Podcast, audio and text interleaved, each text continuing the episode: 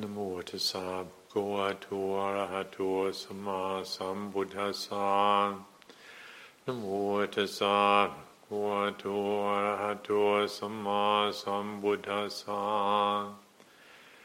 นโมตัสสะภะคะวะโตอะระหะโตสัมมาสัมพุทธัสสะพุทธังธัมมังสังฆังนะมะสา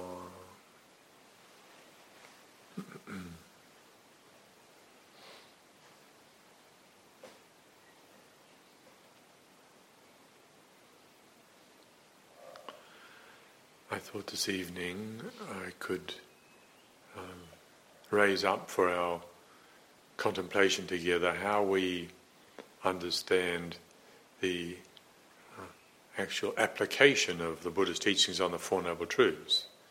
Uh, imagine all of us are, to some degree, aware of the Buddha's teachings on the Four Noble Truths and how central this is, how fundamental this is to everything else that comes later in the Buddha's teachings. Um,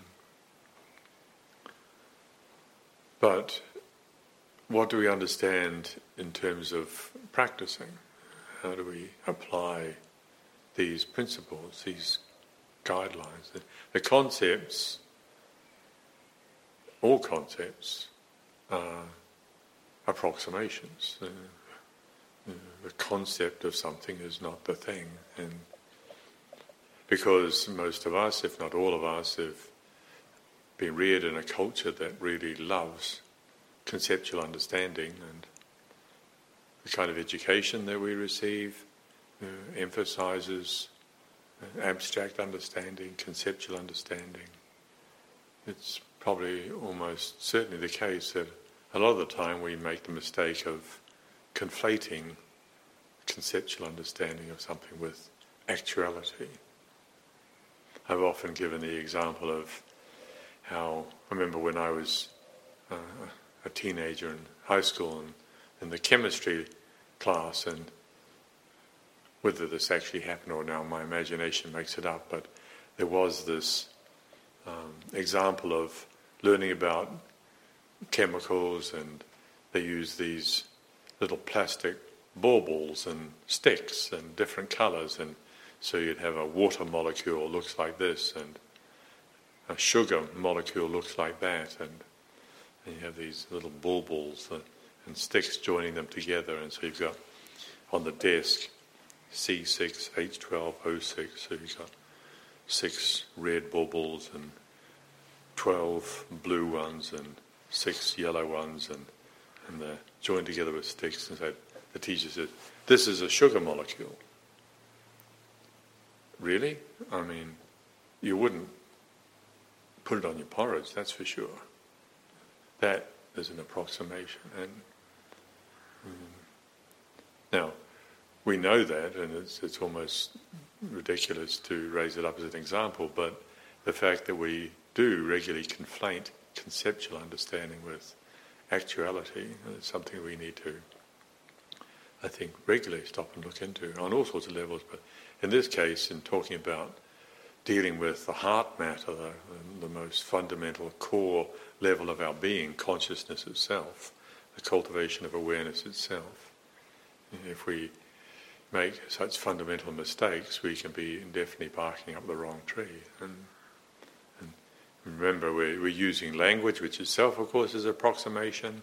Yesterday we were chanting the the Buddha's uh, explanation of his insight into the Four Noble Truths, the Dhammacakkappavattana Sutta, and, and, chanting it in Pali. And, and the Buddha talks about the first Noble Truth. There is dukkha, and then there is dukkha samudaya, there's the cause of dukkha, and then there's the cessation, and then there's the path leading to cessation, or the expression of the insight into the cessation. And this word dukkha, how do we translate that into English? Sometimes it's translated as suffering. Mm. In the Pali, we were talking about in, the, in that sutta last night, the Soka Parideva, Dukkha Domanassa Upayasa, sorrow, lamentation, pain, grief, and despair.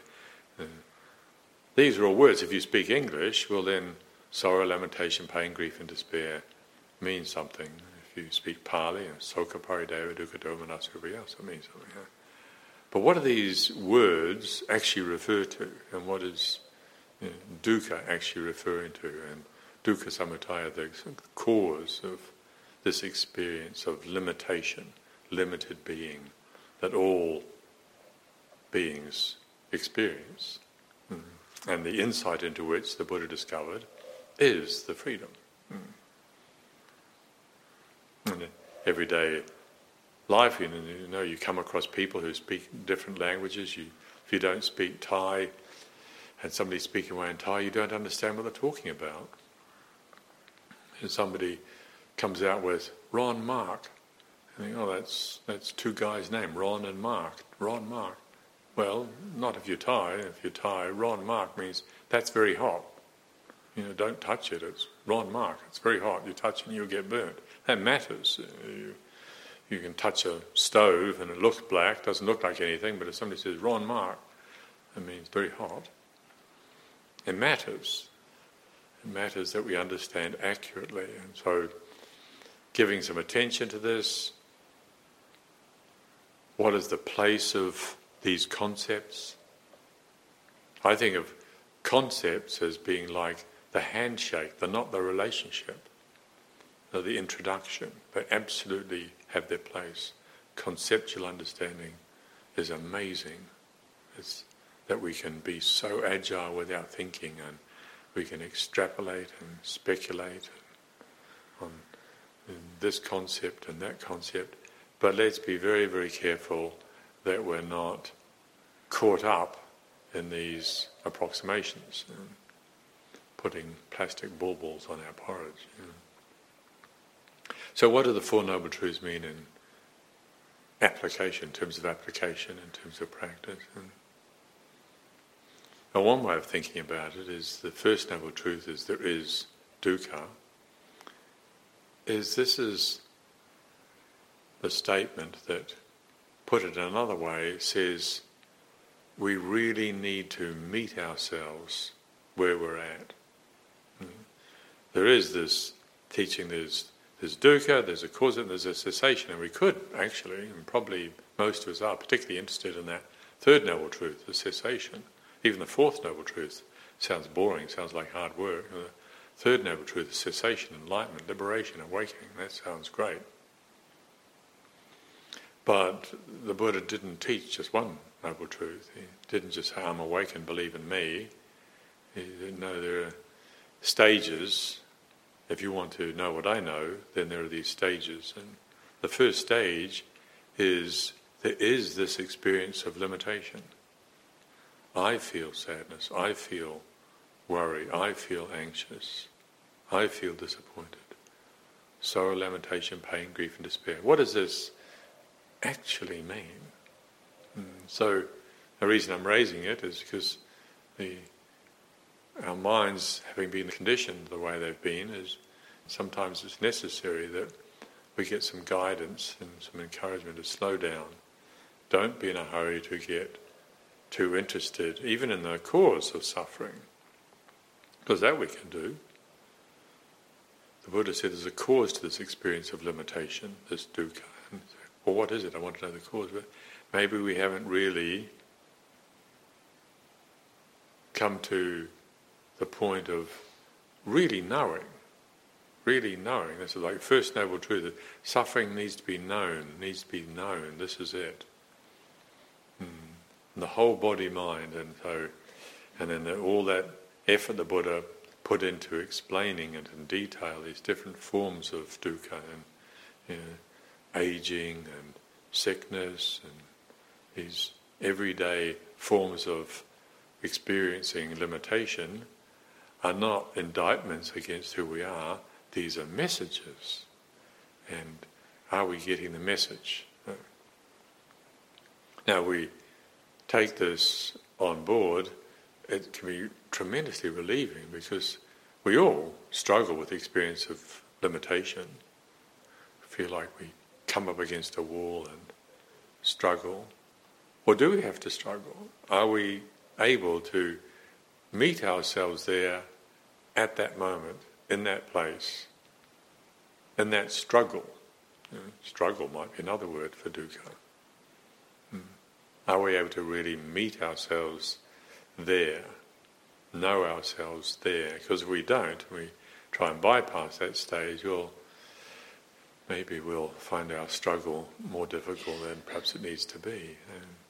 So first we must meet ourselves, and and that's not so straightforward. Um, probably all of us who have recognized the really intense habits we have of avoidance, avoiding suffering, avoiding the experience of limitation, strategy of avoidance.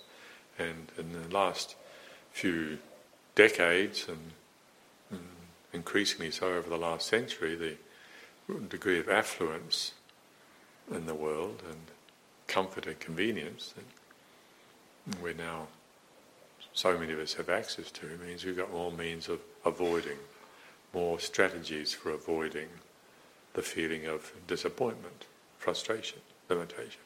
So the Buddha holds us up, saying, no, no, this is, a, this is the first noble truth. If you want to follow this path, if you want to know the state of awakening that I've awoken to, this is where to start, to really discipline our attention, to undo those conditioned tendencies to avoid the consequences of our unawareness, and look at it. This is the experience of limitation, and not adding anything to it, not taking anything away from it. Can we do that? Well, one of the things that helps us do that is if we've prepared ourselves with uh, a storehouse of goodness. Like, for instance, if we if we're not in touch with our capacity for kindness, for compassion, we don't know that we can exercise kindness and compassion, then turning around and looking at the feeling of limitation is, uh, runs the risk of pulling us into a vortex and mm, compounding the condition making things worse, which is not what we're obviously setting out to do. So, this being able to engage on this contemplation of the First Noble Truth also means contemplating are we doing the work that means that our storehouse of goodness is replete? Uh, do we feel replete with goodness? Hmm. Kindness, compassion, self respect, that's where also where uh, the emphasis and the teachings on the training in the area of integrity. How do we build a sense of integrity? How do we compromise a sense of integrity? Do we feel nourished by a sense of integrity? Or if integrity is compromised, how does that feel? So, again, these exercises in right discipline, not forceful, brutal, but the kind of discipline that leads to real benefit, building up of a storehouse of goodness, that kind of strength, that kind of sustenance, which means that we have what it takes to be able to stay steady and look and feel the suffering, the perception of limited being here now in this moment. we can't really meet ourselves as we are in this moment, then we're not in a position to be able to move on to the next level of contemplation. So instead of having the perception that experiencing ourselves as limited, experiencing suffering, as some sort of indictment against us, what the Buddha wants us to shift, change our perception. So, no, this is the teacher, this is the message, and we want to get the message. And suffering is teaching us. And I know over the years in my own practice and some of the most challenging, difficult periods of experiencing limitation, frustration, disappointment, one of the things that I find wonderfully helpful is to bow down to the experience of suffering itself, bow down to the dukkha, bow down to the experience of limited being, whatever it is indignation, disappointment. Mm. Welcome. Welcome, sadness. Please teach me what I need to learn. And maybe you find that it takes the sting out of it. All of us experience sadness. This world, I mean, if you look at what's going on, mm, the material world has been trashed for so long now. There's some very valid questions being asked about whether the planet can recover. And, and then on the relational level, the social level, the interaction, how people interact with each other, the how many examples of of integrity and real generosity and beautiful gratitude and and patience and kindness do we see on a daily basis compared to the opposite? And so we all we all know what it's like to be on the receiving end of of kindness and and generosity and these beautiful potentials that human beings have. And all beings enjoy them when they, they come along, and yet so often, sadly, we see the opposite. And so sadness is normal. Can we meet ourselves in the experience of sadness without saying it's wrong? And one, one extreme reaction to sadness is to say it's wrong and try and get rid of it and push it away. Another one is to indulge in it and wallow in it, which is, of course, what we were chanting in the the Dhammacakka Sutta last night, when the Buddha is talking about the middle way, the way of pristine awareness. Uh, that's what we're cultivating, that's what we're aiming for. But then there's these two extremes which we can get lost in indulgence on one extreme and denial on the other extreme. So, whatever experience comes along, have we prepared ourselves with the kind of awareness which means we can meet ourselves as we are and then look deeper?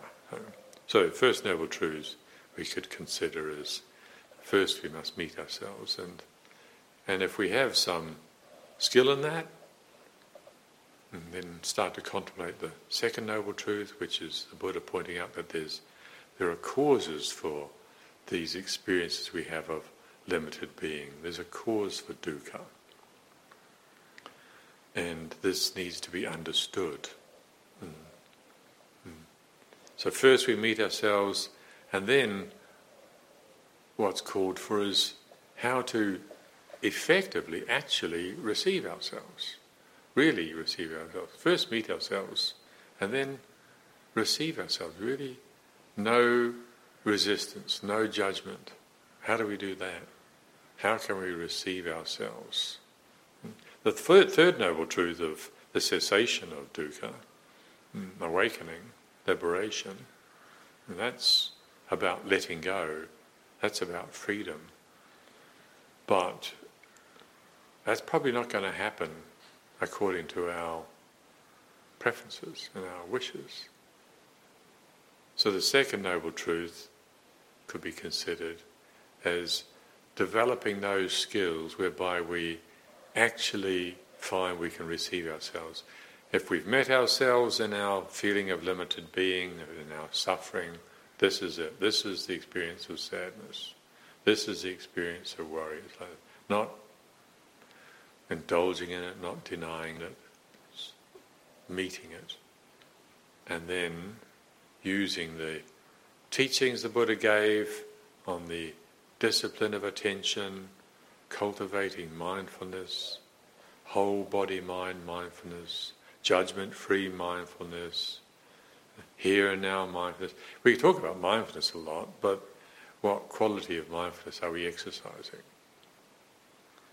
if we don't have here and now quality mindfulness, if we don't have whole body mind mindfulness, we don't even often know what our guts is telling us, what our shoulders are telling us, what our jaw is telling us. There's, there's a lot that the body can be telling us, so including the whole body mind.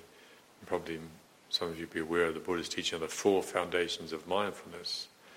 It's not just being mindful. Uh, there's a training in developing the quality of mindfulness that is able to meet the task of investigating the experience of limited being, the experience of suffering.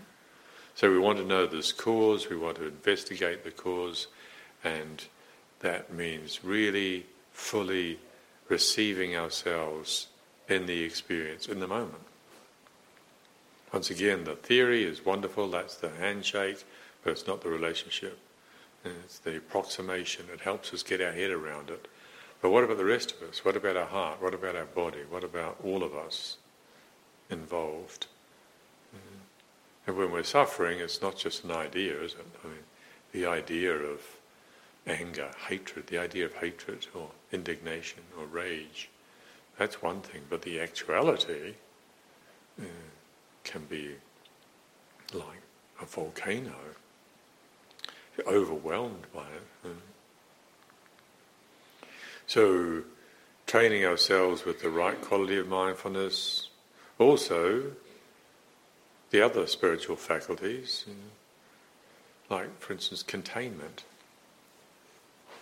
indriya samvara, that ability to say no to our tendencies to indulge and deny. By this stage of life, probably all of us realize how susceptible we are to being overwhelmed by moods, taken over by moods. You've got no control. What's going on there? Yeah. Well, this faculty, this ability, this particular form of inner strength that we could refer to as containment or, know, or skillful restraint, the ability to say no is a training. It's, it's just like, you know, you you want to get your body in good shape, you're going to do a marathon maybe, or maybe you're going to climb some mountains, do something rigorous that's challenging, and you don't want just to have some good, strong leg muscles. That's what about your upper body muscles? What about your core muscles? What about your hand muscles? You know, rock climbing, you really need strong hands, strong wrists, and so you work on the whole body. And and there's a science to this. There's a there's an appropriate way of approaching developing those strengths. Well, likewise, the strengths that are called for for the investigation, the understanding of the Second Noble Truth, eh, there's a spiritual discipline that is wise to follow. And so, mindfulness, containment. What, what happens when we just say whatever comes into our mind? We don't know how to keep our mouth closed and consider what we're about to say. What happens? What are the consequences? Uh, well, it can be really dangerous. Uh, people get hurt, we can lose friends, we can create all sorts of difficulties. So, also the ability to ask the right questions. Is, you know, we know how to ask questions about material matters, you know, like how to how to get our CV together, how to maybe make some money, and those concerns which have their place. But the concerns of the heart is a different territory. And, and so being able to ask the right questions the right time in the right way. So the Buddha is highlighting the causes for suffering, but we have to then develop the skills, the tools, the, the ability to be able to uh, engage these concepts, know, to inquire for ourselves. So if we don't know how to ask the right questions at the right time in the right way, with interest, with kindness, with patience, often, in my experience, certainly very much in the early years of training, and, and uh, my questioning was very demanding. Uh, I felt somehow that if I asked more forcefully, then I get what I wanted. Well, it's actually pretty infantile, really. It's demanding that I get what I want. And Dhamma Vicaya, one of the the, the second factor of the seven factors of enlightenment, investigation of reality, uh, is a whole skill. Bound to take a lot of time to develop these skills. Uh, so if we engage the Four Noble Truths not just as a concept, as an interesting idea about reality, which happens to fit and sounds really good, looks really good, but also uh, as a framework within which we apply ourselves as we live our lives. And, and when we experience frustration, can we meet ourselves there? Can we really meet ourselves? Can we receive ourselves? If we can meet ourselves and we can receive ourselves, really receive ourselves without any judgment, it's like this contemplating the Buddha's explanation of what the causes for this experience of limited being is. And then maybe letting go happens. Letting go, release, the penny drops. The third noble truth, uh, the falling away of the burden. Uh, if you read Ajahn Sumedho's teachings, Ajahn Chah's teachings, you hear a lot of, uh, or read a lot of their talking about letting go, and it's Ajahn Sumedho and Ajahn Chah both can be uh, tremendously inspiring teachers, and, and we can feel encouraged to um, want to experience this benefit for ourselves. But if we've been in too much of a hurry, if we're just a little bit greedy, or maybe very greedy, we don't pass through the first two stages. We don't really meet ourselves where we're at when we're suffering. We don't learn how to really receive ourselves in our suffering without any judgment. And then there's less chance, a lot less chance, that letting go is going to happen. Mm. Maybe for Ajahn Sumedho and Ajahn Chah, letting go is the words that they ascribe to the experience, experiences they had after having dwelt on the First Noble Truths. It's good that we have this teaching, but the Buddha didn't just say believe in nibbana, believe in awakening. Rather, meet ourselves where we're at, receive ourselves so fully, so accurately, that we start to see there's no resistance to reality. That's the encouragement. And that's the direction to go if we are interested in this possibility of letting go. And then the fourth noble truth is the path, which is often spoken about as the path which leads to liberation. It can also be considered as the expression of insight on the journey. You, start practicing these teachings and stop resisting and running away from the disagreeable aspects of life and feel the sadness, receive ourselves without judgment in our experience of sadness or disappointment or anger or fear or anxiety, and have even some mundane insights into the possibility of letting go. From that point onwards, uh, if it's if we want to build on that, then the, this eightfold path or the middle way that the Buddha talked about is the expression of that. Uh, starting with the right view, the, the fundamental view that this struggle is not an obligation. Suffering is not an obligation. Suffering is a choice. It may not feel like that, it may not look like that, but pain, that's inevitable. If you get born, we're all going to experience pain. But if we exercise the discipline of attention to stop judging pain and get interested in it, stop running away from it, resisting it, contracting around it, but open up, receive, and study it, maybe there's a chance that our relationship with the natural pain of life, like having a body and getting old, or like losing loved ones, and uh, like the unpleasant odours that one might come across, these are uh, not. It's not about making foul smells suddenly smell sweet. It's not never getting old or suffering from arthritis. And life is painful. But it's about a transformation of our relationship with pain so it doesn't turn into suffering. So the first aspect of the Eightfold Path, the fundamental right view, is changing the way we approach life and, and learn to stop saying it shouldn't be this way and rather get interested in it. Get interested in the reality and the actuality. Mm. So, first we must meet ourselves, then developing the skills mm, to be able to receive ourselves, really receive ourselves in our experience of limited being. Mm. And then not trying to do the letting go, but having confidence that letting go is possible, that this experience of suffering is not ultimate.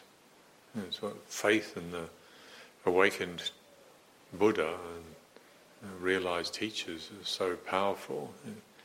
To have that faith, to have that confidence, to have that trust, that letting go is possible, and not to think that I have to do it. The idea of I'm going to get myself enlightened is really really not a clever idea. Yeah. Yeah. This I is the obstruction to awakening. This is actually what needs to be let go of. So if we learn what we need to learn and get interested in what we need to be interested in and have some shift in understanding of this experience of me and my way, mm, the source of all our suffering, this unawareness that creates this wrong view, this misperception, then maybe we learn to stop taking ourselves so seriously. And again, the, the culture we live in, the, especially over the last century, you see the decline of interest in religion. There's all sorts of reasons for that, and uh, it's understandable that it's it's happened. But but the result is that what's left.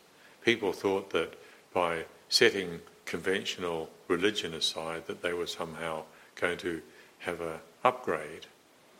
It's like moving out of a derelict old shack into a, a beautiful new house. But in fact, uh, it seems to be the case that for many people, they're just wandering around like orphans in the wilderness.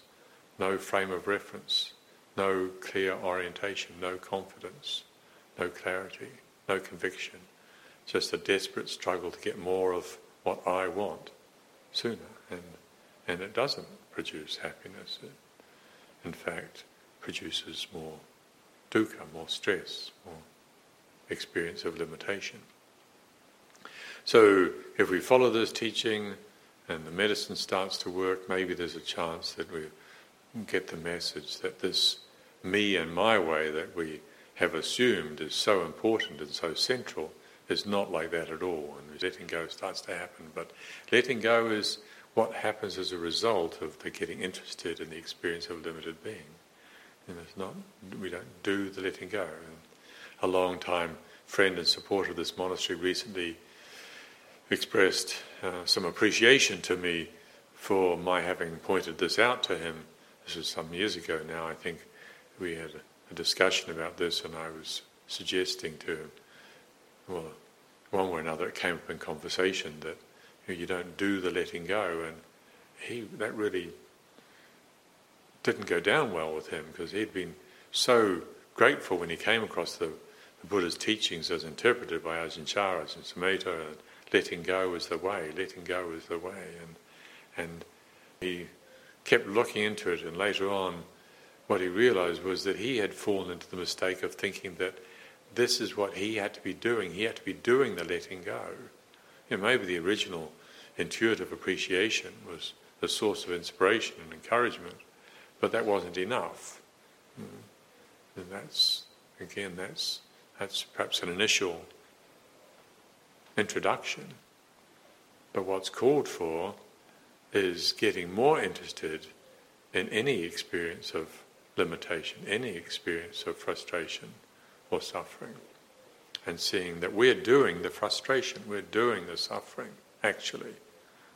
Pain is, yes, it's, it's part of the package of being born, but we add to it by getting lost in it, by not understanding it, by not relating to it accurately. So, the path or, or the expression of even initial mundane insights into these teachings, the Four Noble Truths, could be experienced as learning how to forget about ourselves, not take ourselves so seriously, complete the opposite to what the world is generally about. So, first we need to meet ourselves, then receive ourselves, then let go of ourselves, and then maybe we will start to experience the possibility of forgetting about ourselves. So thank you very much this evening for your attention. Sadhu,